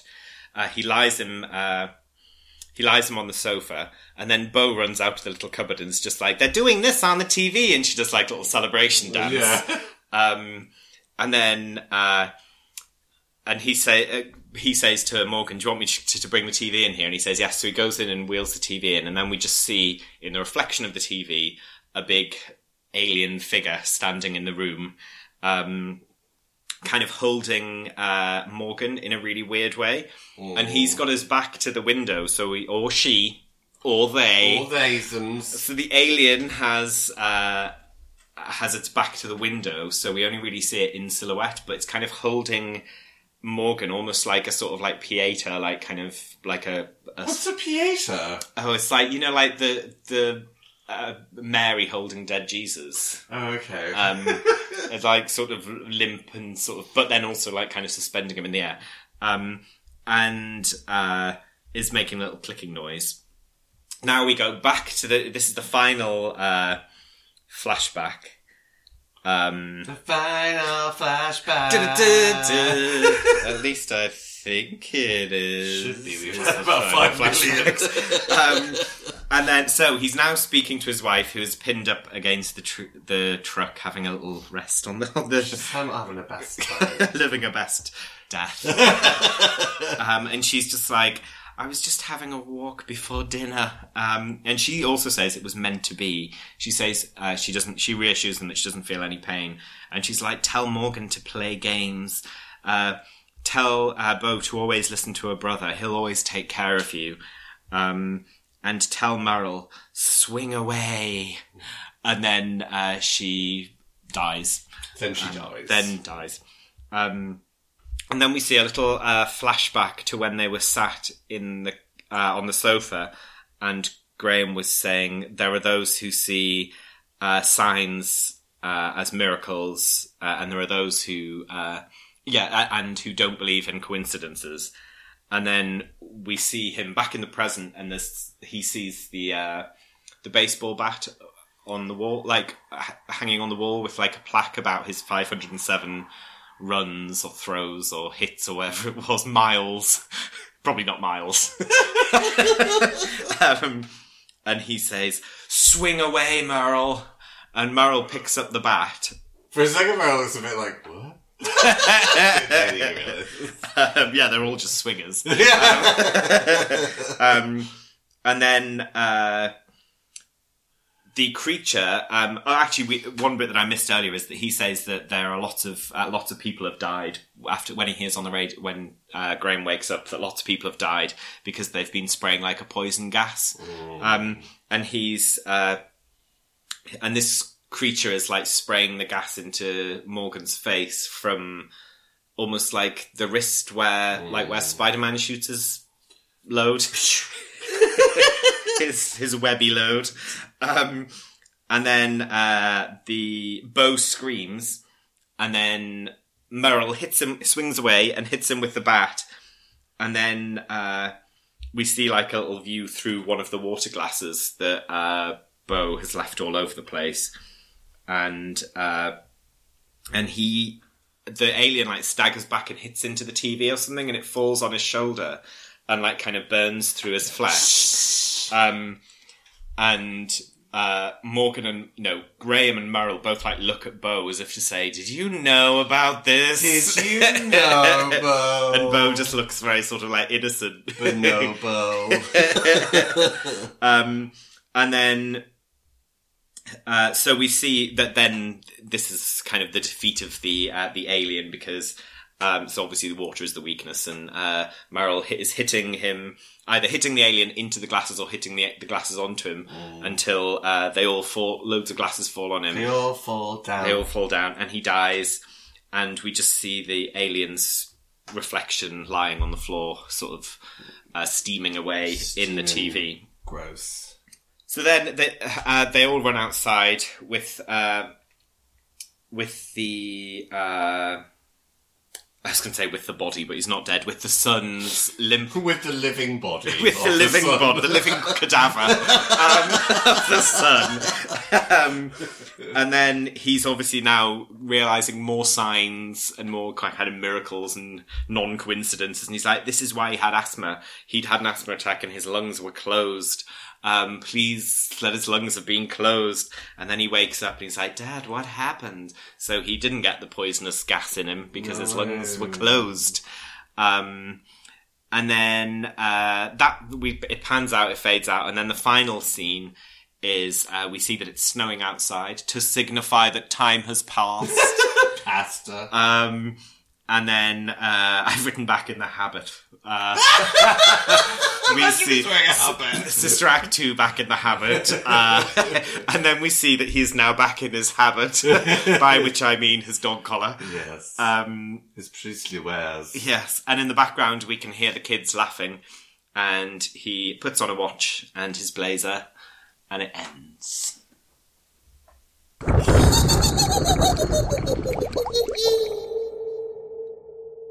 Well, well, well then. Should we do a little bit on representation? Why not? Why the hell not? Why the fuck not? Uh, so start with women's. yes. Um, there's not many, but um, there's also not many people in this film. No. Um, and the kind of dynamics of the family are mainly that there is a missing woman. There is a void of a woman. yes. Um, yeah, so uh, Co- we don't really hit, we don't really learn much about Colleen apart from her dying moments. Yeah. Um, and there's one thing that she says which troubled me, which is in her di- and obviously I can't blame it too much. She was dying; she was pinned against a truck. But she said, "And you don't come out with your greatest singers when you're pinned against a truck." I, I found, I don't know about anybody else, um, where she says, like her advice for Morgan is to like have fun, play, Oh, yeah. and the advice for Bo is listen to your brother yeah, yeah, yeah. I thought that Um, as well. especially since uh, ultimately it's not the brother who saves it who looks out for the sister it's her that kind of saves the day by her foresight of uh, bruce Water. foresight of uh, all having water everywhere water water H2O. everywhere but not a drop to drink Absolutely. yes um, and then there's caroline Yeah, who I think is cool actually. Yeah, she's, she's- like a boss lady. As far as police people go, That's true. A cab. A cab. but she is a good character. Um, and I wonder if the if there's a hint of a little bit of potential future romance between her and Graham. Um, Mm, she's a lesbian. so but she is a lesbian, so. but I guess the most central woman character is. It seems strange calling her a woman because she's four, A tiny woman. but a tiny woman called Bo. um, and she she's kind of like the mystical character, isn't she? She's Yeah. She brings levity and whimsy, but also wisdom. Yes. Yes. Whimsdom. Whim, whimsydom. Uh, And there's the woman in the bookshop. She knows exactly where the book is. she knows she's good at her job. Yes, she's amazing. She's Um, the best woman. yeah. So, I mean, interesting though, I wonder if it actually passes the Bechdel test. It probably doesn't. Oh yeah, no, it doesn't. Um, unless, like, Bo and the policewoman have a conversation, but I'm not, I'm not sure they do. Talk, talks to the woman in the shop. Yeah, who's not named, so that wouldn't pass. Yeah, no. Mrs. Bookshop. Mrs. Bookshop. Um, so yeah, I mean, it, it's I, I, I'm I'm not too distressed by the representation of women because I think it's a film about a family where the mother has died. So it's, um, I mean, well, ultimately, also she she her death was part, yeah, and also her death was part of a bigger thing. It was like um, her death was in order to save the family from. It was all part of. It was all the, The signs. It was part of the greater plan. Yeah. um, Yeah, it's a tricky one, I think. Yeah, um, I think this. It's okay because it is all family, and yeah, it's funny though because I always think that. Um, I mean, it's not really related to women, but um, that Mel Gibson is quite kind of um, has little effeminate edges when he acts in a way that I really enjoy. It's a little bit of kind of like softness and ladiness sometimes that just comes through, and I, I don't know what it is, but. Yeah, I noticed in this film when he was being a bit silly or a bit kind of like jokey, he just has this kind of like soft, like lady vibe uh, which I enjoy. Yeah, the um have you seen the film What Women Want? yeah, yeah. I actually really love that film. Yeah. It's like it's not normally a genre I get super excited about, but um I really like him in that film. Um, Yeah, I agree. I think he's I think he's a good actor. I think he's obviously a very problematic person, but his uh But but is he again? Is he a Scientologist or a Christian? Or I think he's. I, I don't know the story, but I think he's anti-Semitic. I think Oh, there was yeah. something about that film, that Passion of the Christ film that he made. God, yeah. That I, I can't remember the story because I'm not interested in straight men, but the um, but something bad. Um, Yeah. but yeah, he's and I think it, it- yeah, it's it kind of follows the model of the previous films where it's like this fairly un, fairly new and unknown director still. I mean, he's not unknown anymore, but he's still new. It's only his third feature film. Um, and like the first two, he had like Bruce Willis as his centerpiece, so it's a centerpiece, and this one it's Mel Gibson. But uh, but also Joaquin is brilliant. I love Joaquin. Ugh, Uh, Joaquin. Um, yes. So women. Yeah. Uh, next, uh, people of color. Uh, we just have the vet who is Yes. Shyamalan. Shyamalan. Uh, yeah, and again, it's like it- there's only really five, six characters. Yeah, so yeah, I, I It's good representation in that way. Yeah, it's representation ratio wise. um, yeah, and yeah, I don't know what I think of uh, Shyamalan as a as an actor because I just I, I I find it very difficult to take him seriously just because of the role he casts himself in Lady in the Water, and just because Lady in the Water could only come from the brain of an absolute madman, like um, Absolute and and also um, yeah, I, I really want you to watch it again because it's just so absurd. Mm. Um, and he yeah, and like there's something very narcissistic about his writing style and something really like pretentious about his films as well. But I kind of enjoy it. Yeah. Um, Um, disability. Asthma's probably disability, isn't it? Yeah. Um, that's represented. it's represented. Um, but also it's like his his asthma was necessary for him being saved. Yeah. Um, It's, it's a positive. I guess so. Um, and Quinn is obviously no. So, do you want to hear my?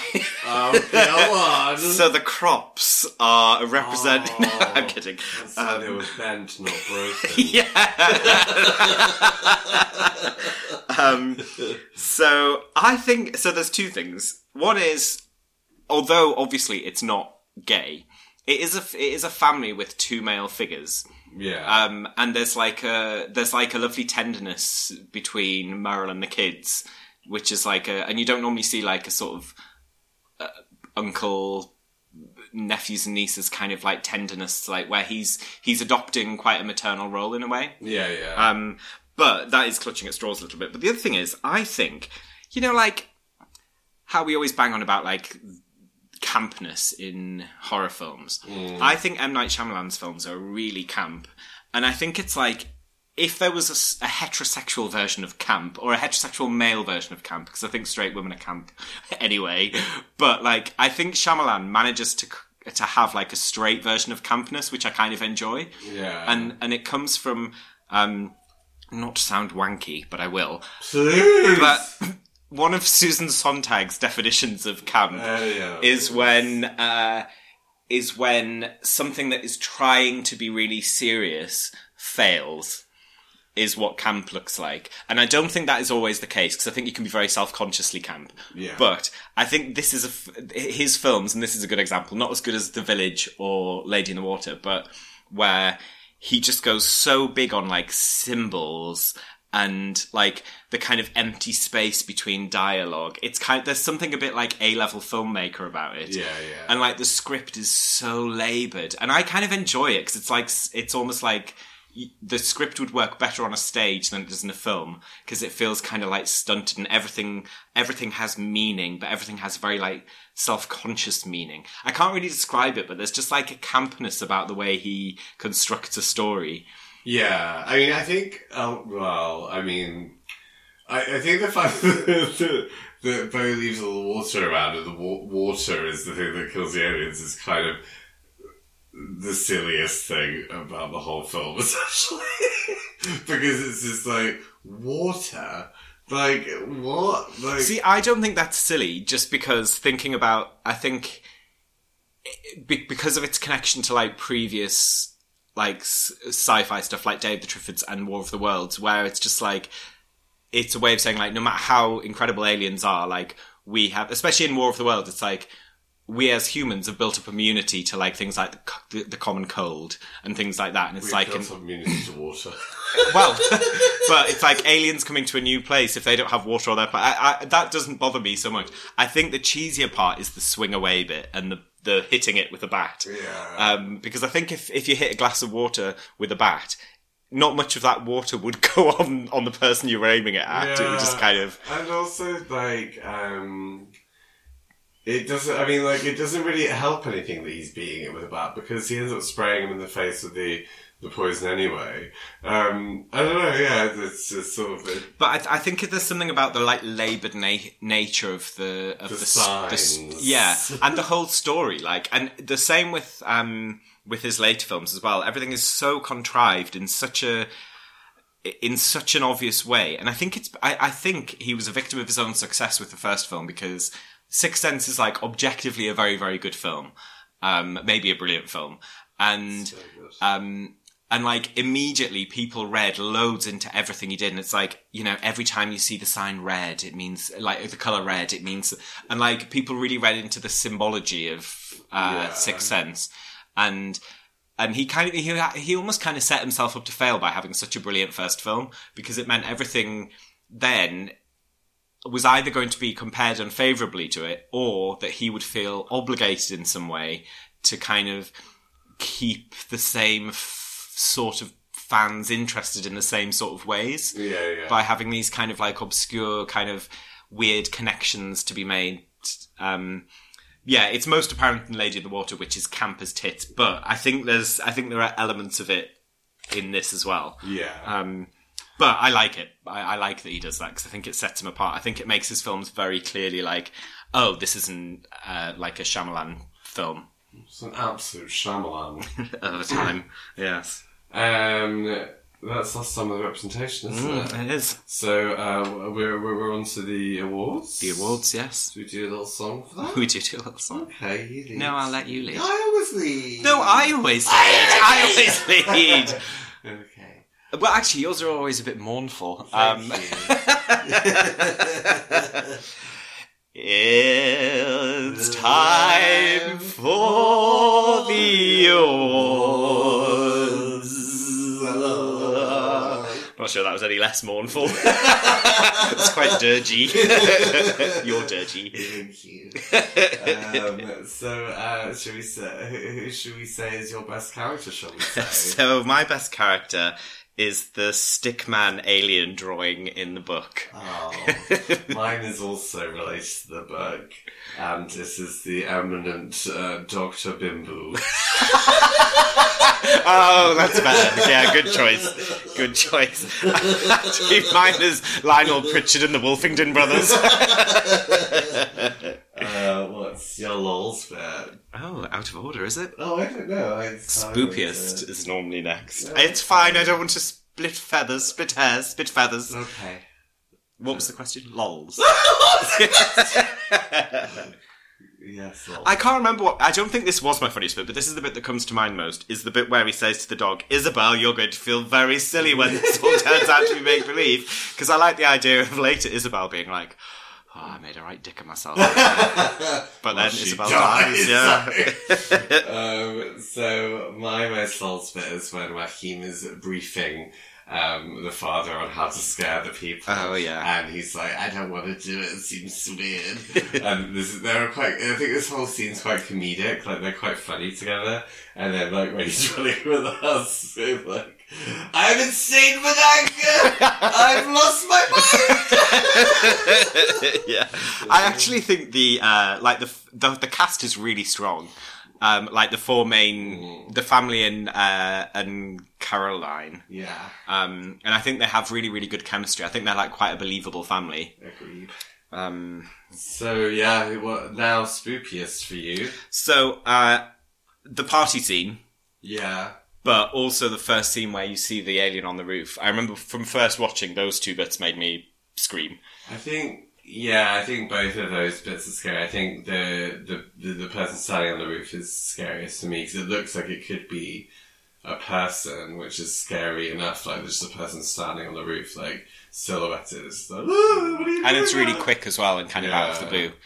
Um. So yeah, uh, what was your best death? Uh, I think probably Colleen's. Oh yeah, that's a very good one, I suppose. I mean, there are only three deaths, aren't there? And only one human death. Uh, yeah.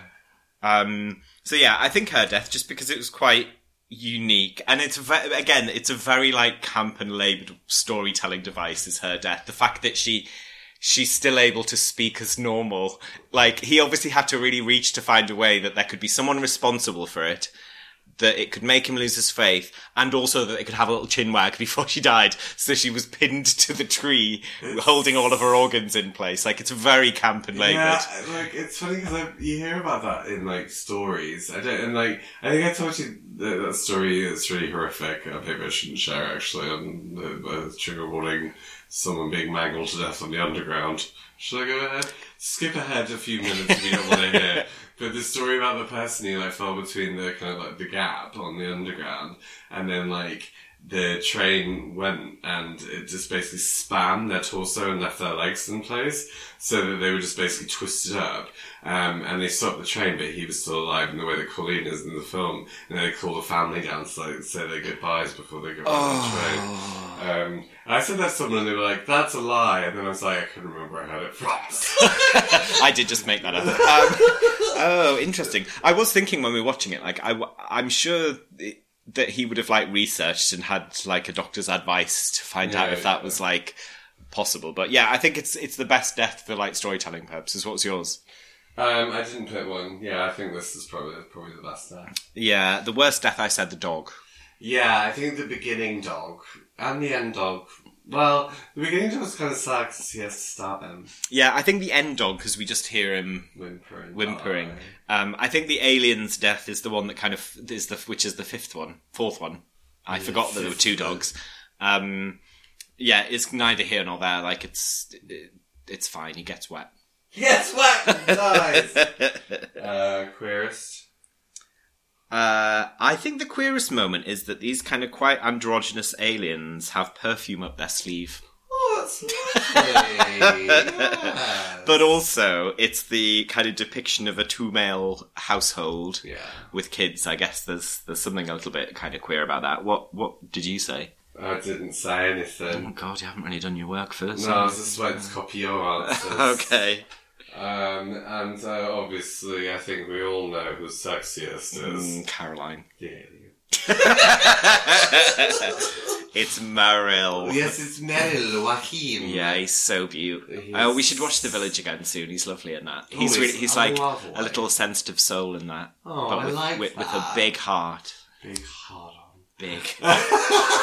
big throbbing heart on. Yeah, he's, he's a sexy beast. Yeah. Um, so, uh, we're all done with that, that business. Mm. Uh, on to the final business of the adjudication of pumpkins.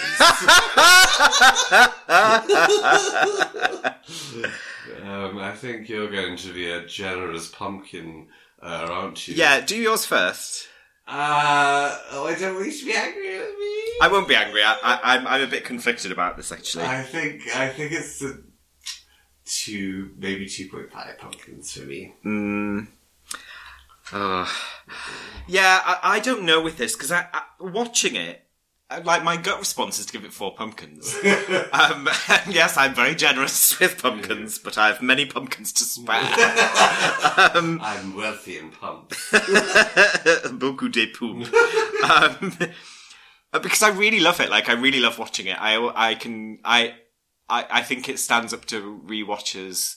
I really like the kind of like the theatre of it. I just think there's something really weird about Shyamalan's films that I really really love, and I think um, it's not my favourite. I prefer of his, of his like horror films. I prefer Sixth Sense and Unbreakable and The Village. Yeah. Um, Yeah. and I think The Village might be my favourite actually. Um, Yeah, an underrated classic, but Yeah, and the reason that we chose this one is because we haven't really done a sci-fi horror, which is probably a bit. Yeah, I already knew that you super love Shyamalan going into this, Mm. so that was going to be sort of uh, uh, propping up the pumpkins. Um, yeah, but but also, I mean, I'm I'm I'm going between three and four because let's say three point five. Okay. because I'm just thinking the first time I watched it, I watched it thinking that I'd enjoy it but not be scared of it because I like I enjoy sci-fi stuff, I enjoy alien stuff, but I just don't find aliens a scary thing.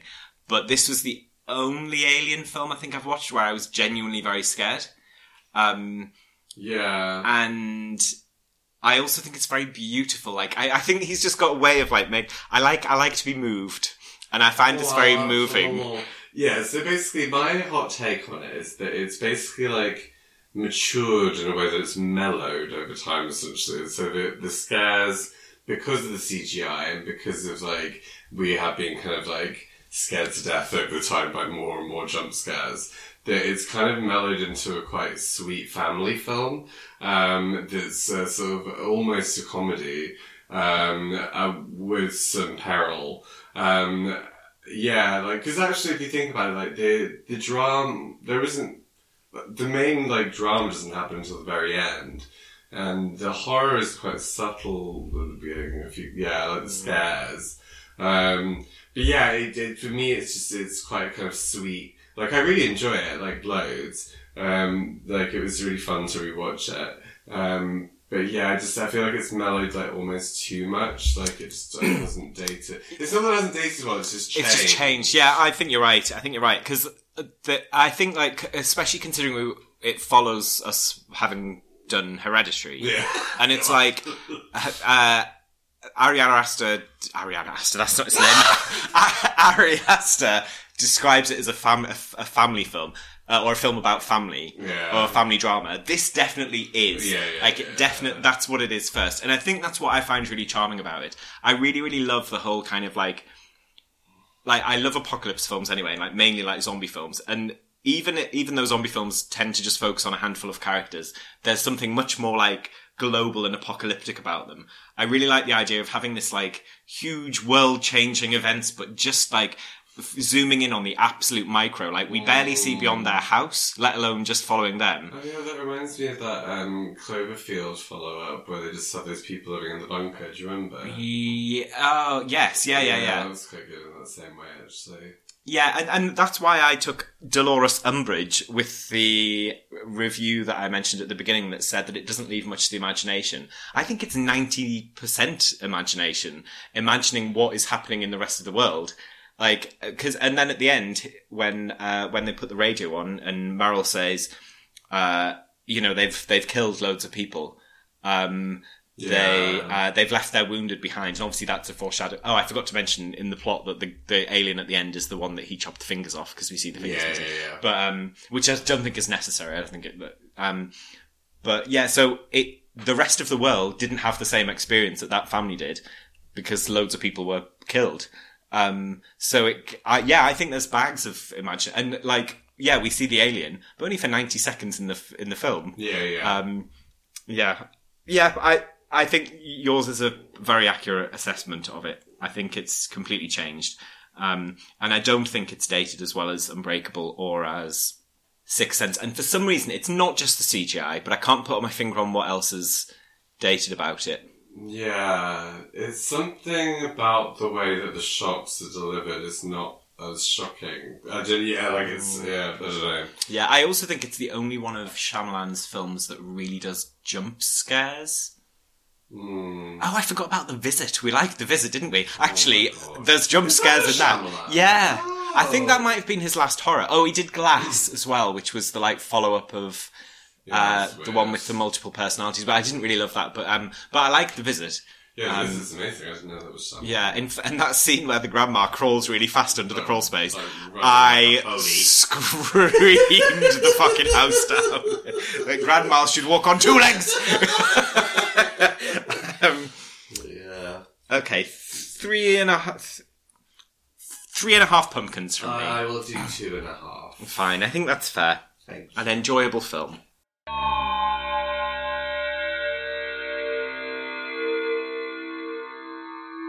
It's time for the smoothie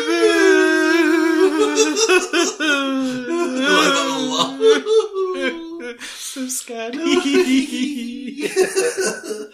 So, um, because we're doing an alien film, I thought I'd talk about a spooky alien story today. Oh, well done for f- hitting the brief, Yes. unlike I ever do. I have found a research paper that I'll share with you all today.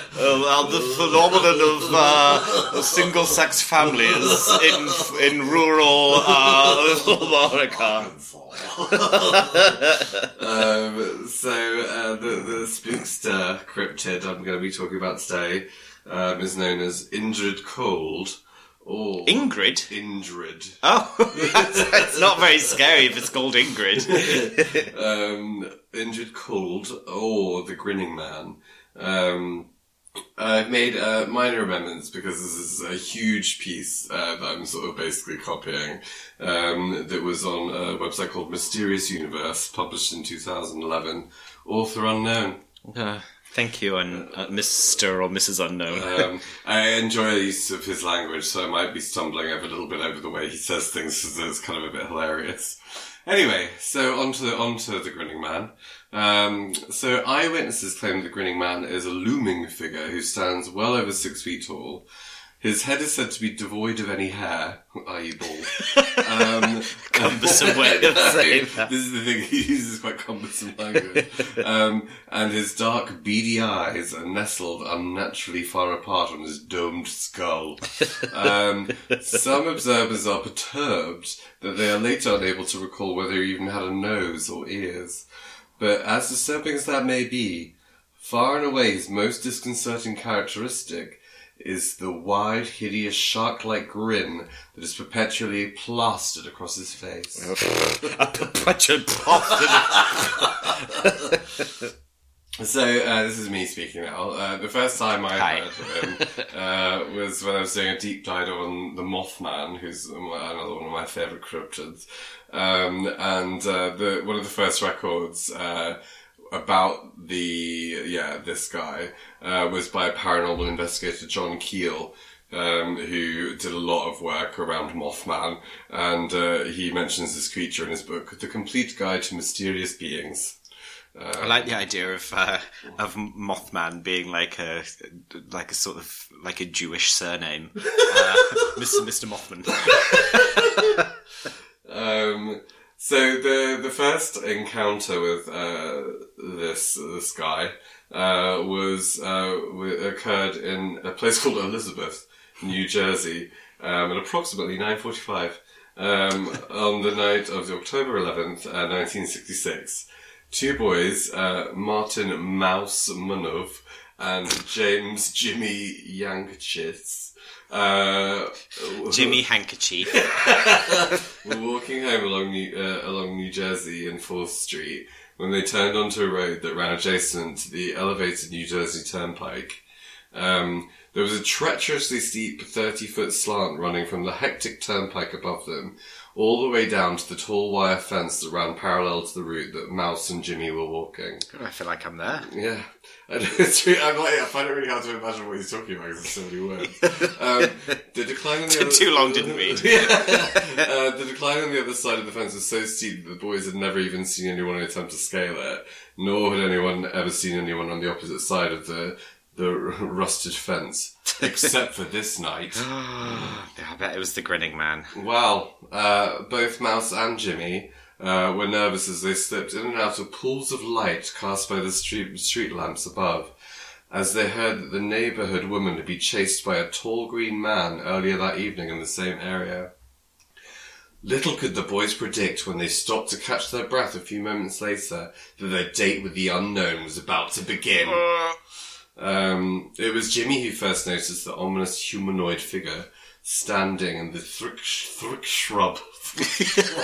it's quite impressive you managed to spit on me from all the way over there. On the brick club. uh, behind uh, a bush behind uh, brush. A bush! Big scrub brush behind Mouse on the opposite side of the fence. Um, he appeared to be ignoring the boys and staring at a house across the road. Jimmy would later describe him for both the police and Keel. Um, he was the strangest guy I've ever seen. he was standing behind that fence. I don't even know how he got there. He was the biggest man I ever saw. Um, the anxious Jimmy wasted no time in alerting the unwary pal about the scary silhouette that was stationed behind him. Mouse slowly turned and saw a huge figure clad in a green one-piece suit that seemed to be reflecting the streetlight above. You know what I'm imagining? Sorry for the reference to those of you who don't watch it, but you know on Drag Race where Candy wore that like green sort of lycra onesie suit with the like alien little alien on guts her it. back. That was it, yeah. um, uh, Mouse's account um, in his report to the police said, Jimmy nudged me and said, Who's that guy standing behind you? I looked around and there he was, behind the fence, just standing there. He pivoted around and looked right at us, and then he grinned a big old grin. Hey. Um, the two young men listened to their fight or flight instinct and wasted no time in exiting the scene behind the eerie And- and emerald flighted. apparition. um, Sounds like Doctor Zoo. I know. Uh, uh, before he could scale the fence and take pursuit. Um, just three days after their unusual encounter, Keel arrived at the scene with UFO investigator James Moseley and famed actor and paranormal enthusiast Chuck McCann. I don't recognise that name, but apparently he's an actor. Um, the boys were interviewed individually in the home of one George Smythe, and according to Keel, gave identical accounts of the event. Keel described what Mouse and Jimmy had said. The man was over six feet tall, six feet tall, uh, they agreed, and was dressed in a sparkling green coverall costume that shimmered and seemed to reflect the streetlights. That's pretty gay. I know. Uh, Yeah. There was a wide black belt cinching around the waist. Cinching. Um, around his waist. he, he was he was snatched for filth. Mama. Um, he had very dark complexion, and little round eyes, uh, real beady, uh, set far apart. They could not remember seeing any hair, ears, or nose on this figure. Um, it was it kind of actually when I was reading the description, it kind of reminded me of those monsters in um, our favorite film, New Mutants.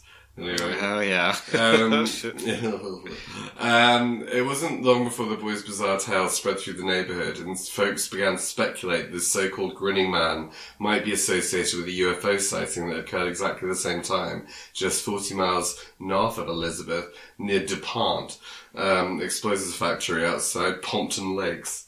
Um, the initial eyewitness to this event were a police officer and his wife. Um, the officer and his spouse watched in amazement as the object, which they described as resembling a blazing white light as big as a car, um, nearly hit that, like, nearly hit an almost 600 foot tall uh, television tower before vanishing over nearby hills at a leisurely pace. um, what am I like? um, as they weren't credible enough witnesses on the opposite side of the hill, two additional police officers would catch more than a glimpse of this incredible airborne anomaly. This guy loves what they call those two. Alliteration. Yeah. Um, the officer in questions were patrolman uh, Edward Wester and Sergeant Benjamin Thompson of the Wanaque uh, Reservoir Police.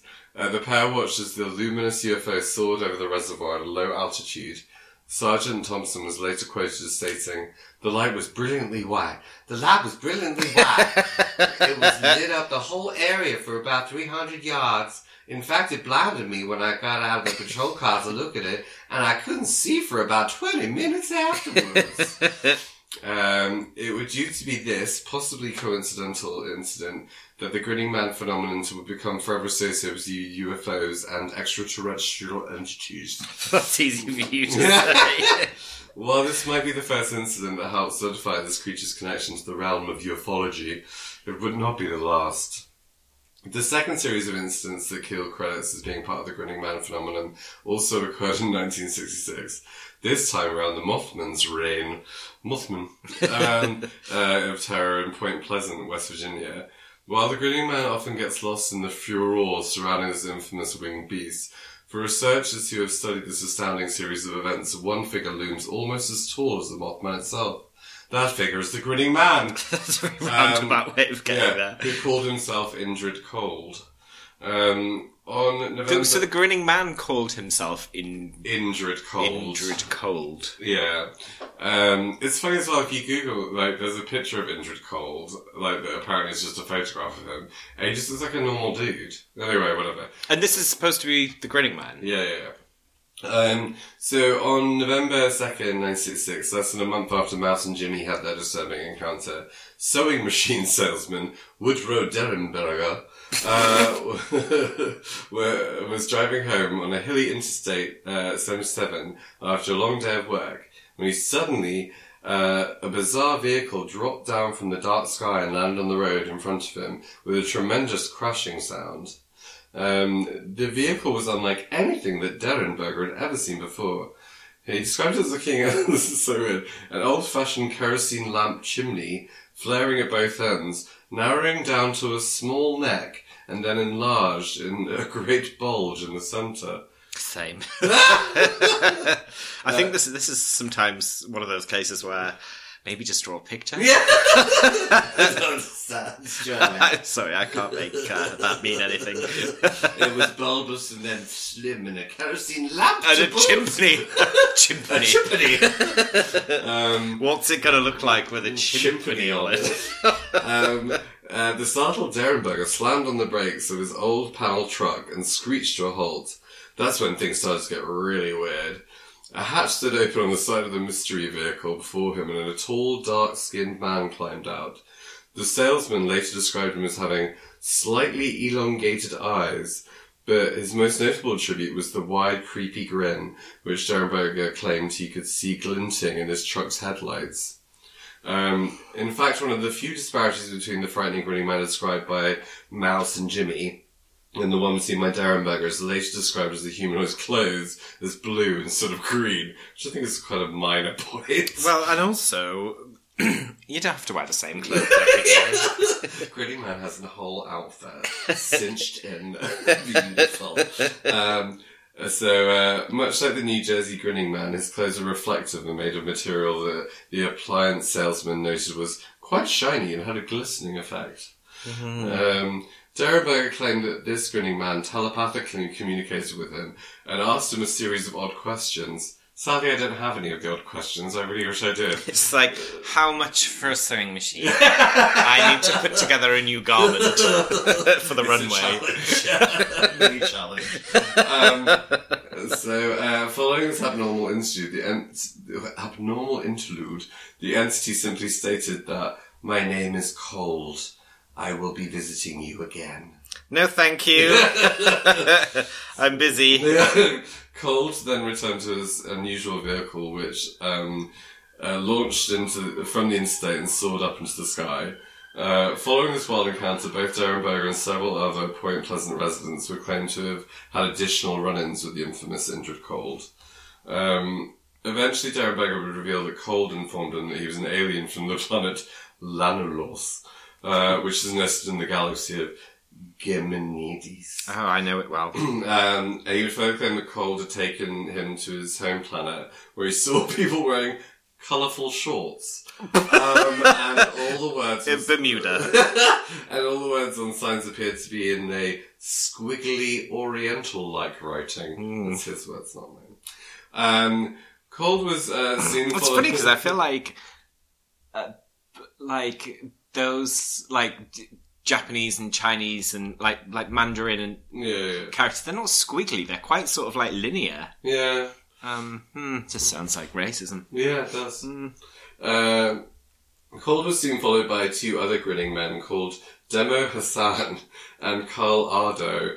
Uh, so weird. Like they got like sort of human names. I know, the, the weird thing is you just don't hear these kinds of stories anymore. Like, what these elaborate, like, a drawn out alien stories. Anyway, um, so, um, wife even met them. and believed their agenda was an evil one. Um, sadly, it wasn't long after these events that his wife divorced him. Um, I don't like your alien friends. You've changed since you started hanging out with these. I'll no longer be Mrs. Derenberger. Uh, Derenberger would go on to co-author a book about his experiences titled Visitors from Lanulos uh, with Harold W. Hubbard, uh, who isn't actually related to L. Ron Hubbard, sadly, which I thought he might be. Anyway, um, another more unnerving encounter uh, with what Keel speculates might be a grinning man also occurred in Point Pleasant during that same period. Uh, the terrifying event transpired at the rural home of the Lilly family. Um, the Lilies were dealing with frightening poltergeist-like activity, as well as seeing peculiar lights in the sky above their home on a nightly basis. According to Miss Lily, Miss Lily, um, we've seen all kinds of strange things. Blue lights, green ones, red ones, things that change colour. Some have been so low that we thought we could see diamond-shaped windows in them, and none of them make any noise at all. Oh, Miss Lily, you painted quite the picture, Miss Lily. I feel like I was there. The incident involving the grinning man, however, did not happen to the entire family, but focused on Lily's daughter, Linda. Um, the, the young lady confided in Keel, who was at the scene chronicling the entire Mothman uproar, that she had woken up one night to see a hulking figure leering down at her while she was in bed. Um, in Linda's own words, it was a man, a big man, uh, very broad. I couldn't see his face very well, but I could see that he was grinning at me. He walked around the bed and stood right over me. I, This sounds less connected to the other one. Yeah. I screamed again and hid under the covers. When I looked again, he was gone. Uh, Linda then ran into her mother's room, shrieking hysterically, There's a man in my room! There he is! Uh, she refused to sleep alone for months following the encounter. Fair. He would. Um, After a very obvious human break-in. well, it also experiences weird colourful light. no, very obvious human break-in. okay. Um, the, whether the figure looming above Linda on the fateful eve was Indrid Cold, um, another grinning man, a ghostly phantasm, or just a figment of their imagination is hard It's to been a while since I've had a ghostly phantasm. But it's difficult not to speculate that, much like in the Elizabeth, New Jersey incident, the strange light soaring above Lily's home might have something, oh, the Lily home, sorry, um, might have something to do with the appearance of the seemingly sinister smiling fiend. Um, Just say grinning man. Uh, this is up to the wild and utterly fascinating theory that I stumbled across, which implies that Indrid Cold in particular, and Grinning Man in general, may be delegates of a sort of paranormal or possible intergalactic police force that spontaneously appear in the area of anomalous events in order to keep the peace or simply observe the proceedings as they unfold. Um, Is this your your jurisdiction, What is this Mothman? I'm here to check Officer out. Ingrid Cold? Uh, another hypothesis speculates that Cold might be, be a representative of the notoriously secretive group known as the Men in Black, uh, men in which were uh, uh, alleged encounters throughout the region during the Mothman. The Mothman flap, lol. Meaning what? J- Just like the furore, the flap. Oh, that was weird. oh, I've come over all queer. I'm having a Mothman flap. Um, to ensure that New Jersey and West Virginia would have had, wouldn't have all the fun, in 1966 and 1967 there was a short wave of encounters with beady-eyed, wide-mouthed giant prowler with a fixed grin in Provincetown, Massachusetts.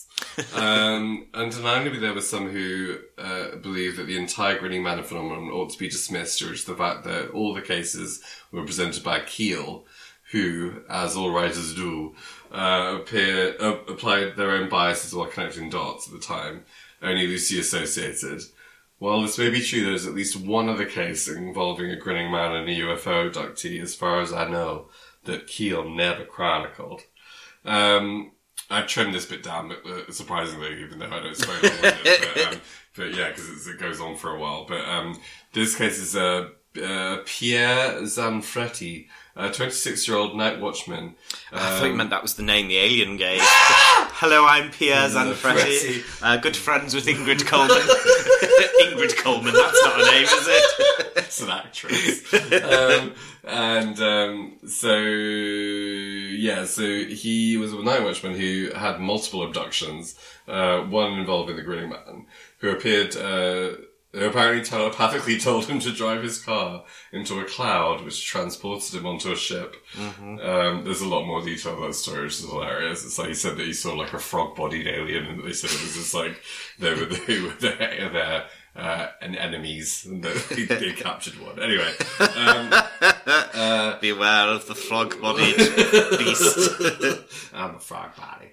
Um, another blogger known as HR Zapruder uh, posted a very brief encounter with his uh, believed to be a grinning man uh, while driving near Roswell, New Mexico in April 2009, so recently. Recently. Um, so he said, I drove past a man standing in the brush. All Americans say brush. Do we say brush? No. Um, I thought he was hitchhiking, so I sped past. You know, hitchhikers equals bad news. Anyway, I didn't think much of it at first as I sped by. I noticed that he had a green glistening, uh, uh, oh wait, sorry, I read that wrong. I noticed a green glistening, so I inspected the rearview mirror. I saw the man from behind. He was bald and over six feet tall, wearing a sparkling green jacket. the rest was obscured by the brush. When I arrived in town, I was told that by the locals that I just missed a UFO. So, I'm thinking tall, thin, bald, sparkling jacket. Was this workroom RuPaul? it's like it's not Ingrid Cold, it's RuPaul. oh, maybe. I think it, I think we solved it. We've solved that. um, so I think this is uh, the final uh, report of Grinning Man. You'd be pleased to hear.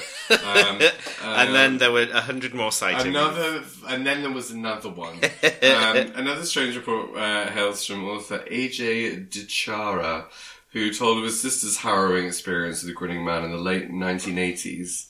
She was driving to her rural home in Connecticut on a dark autumn eve, and she claimed that an entity drove up next to her in what she described as a phantom car with an eerie glow. She looked over and she saw what she described as a hideous creature staring at her with glowing yellow eyes and a toothy grin which terrified her. As quickly and mysteriously as it appeared, the strange vehicle vanished. This incident served as an inspiration for her brother's fictional novel, The Grinning Man. Um, So, yeah, he goes on to hypothesize about what it could be. Um, and, um, Cool. yeah, I think we've solved it. So I'm going to list the final four paragraphs of his thinking. Um, but it's basically saying, like, is it from another dimension? Is it a demon? Is it supernatural? Uh, who knows? Is it intergalactic space police Yeah. or ACAB? I love this is my favourite actually. It's like even in the already bizarre world of ufology, cryptozoology, and the plain old paranormal, the grinning man remains one of the most confounding, obscure, and outright terrifying legends in all the annals of the supernatural. in the supernatural annals. yeah, but whatever these things may turn out to be, I hope like hell I never run into one. you know, it's like, like it sounds fairly benign though. Like it's yeah, it doesn't sound like it does anything. I mean, like I wouldn't like to be abducted necessarily, but um. just smiles at you and Yeah, and sort then of- takes you to his planet with the colourful shorts. yeah, and it's like Asks you funny questions telepathically. yeah, I kind of like the the sound of it. He's an icon. this little gay jacket. yes, that's the story of the grinning man. Thank Have you. you ever met the grinning man? I haven't met RuPaul. Um, no, but I think he sounds fine. I, I'm not. I'm not terrified by him. I'm not mad at him. No, um, I like the idea that like um, that these cryptids like the Mothman are not just an earthly problem. There are also other creatures from other planets coming, just like who is this what are you doing here, Mothman? Mothman? shoo, Mothman, shoo.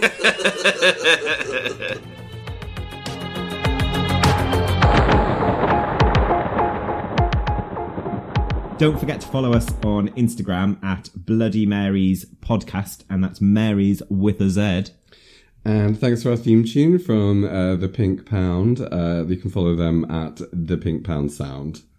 And if you're enjoying Bloody Marys, please like, subscribe, and share with all your friends.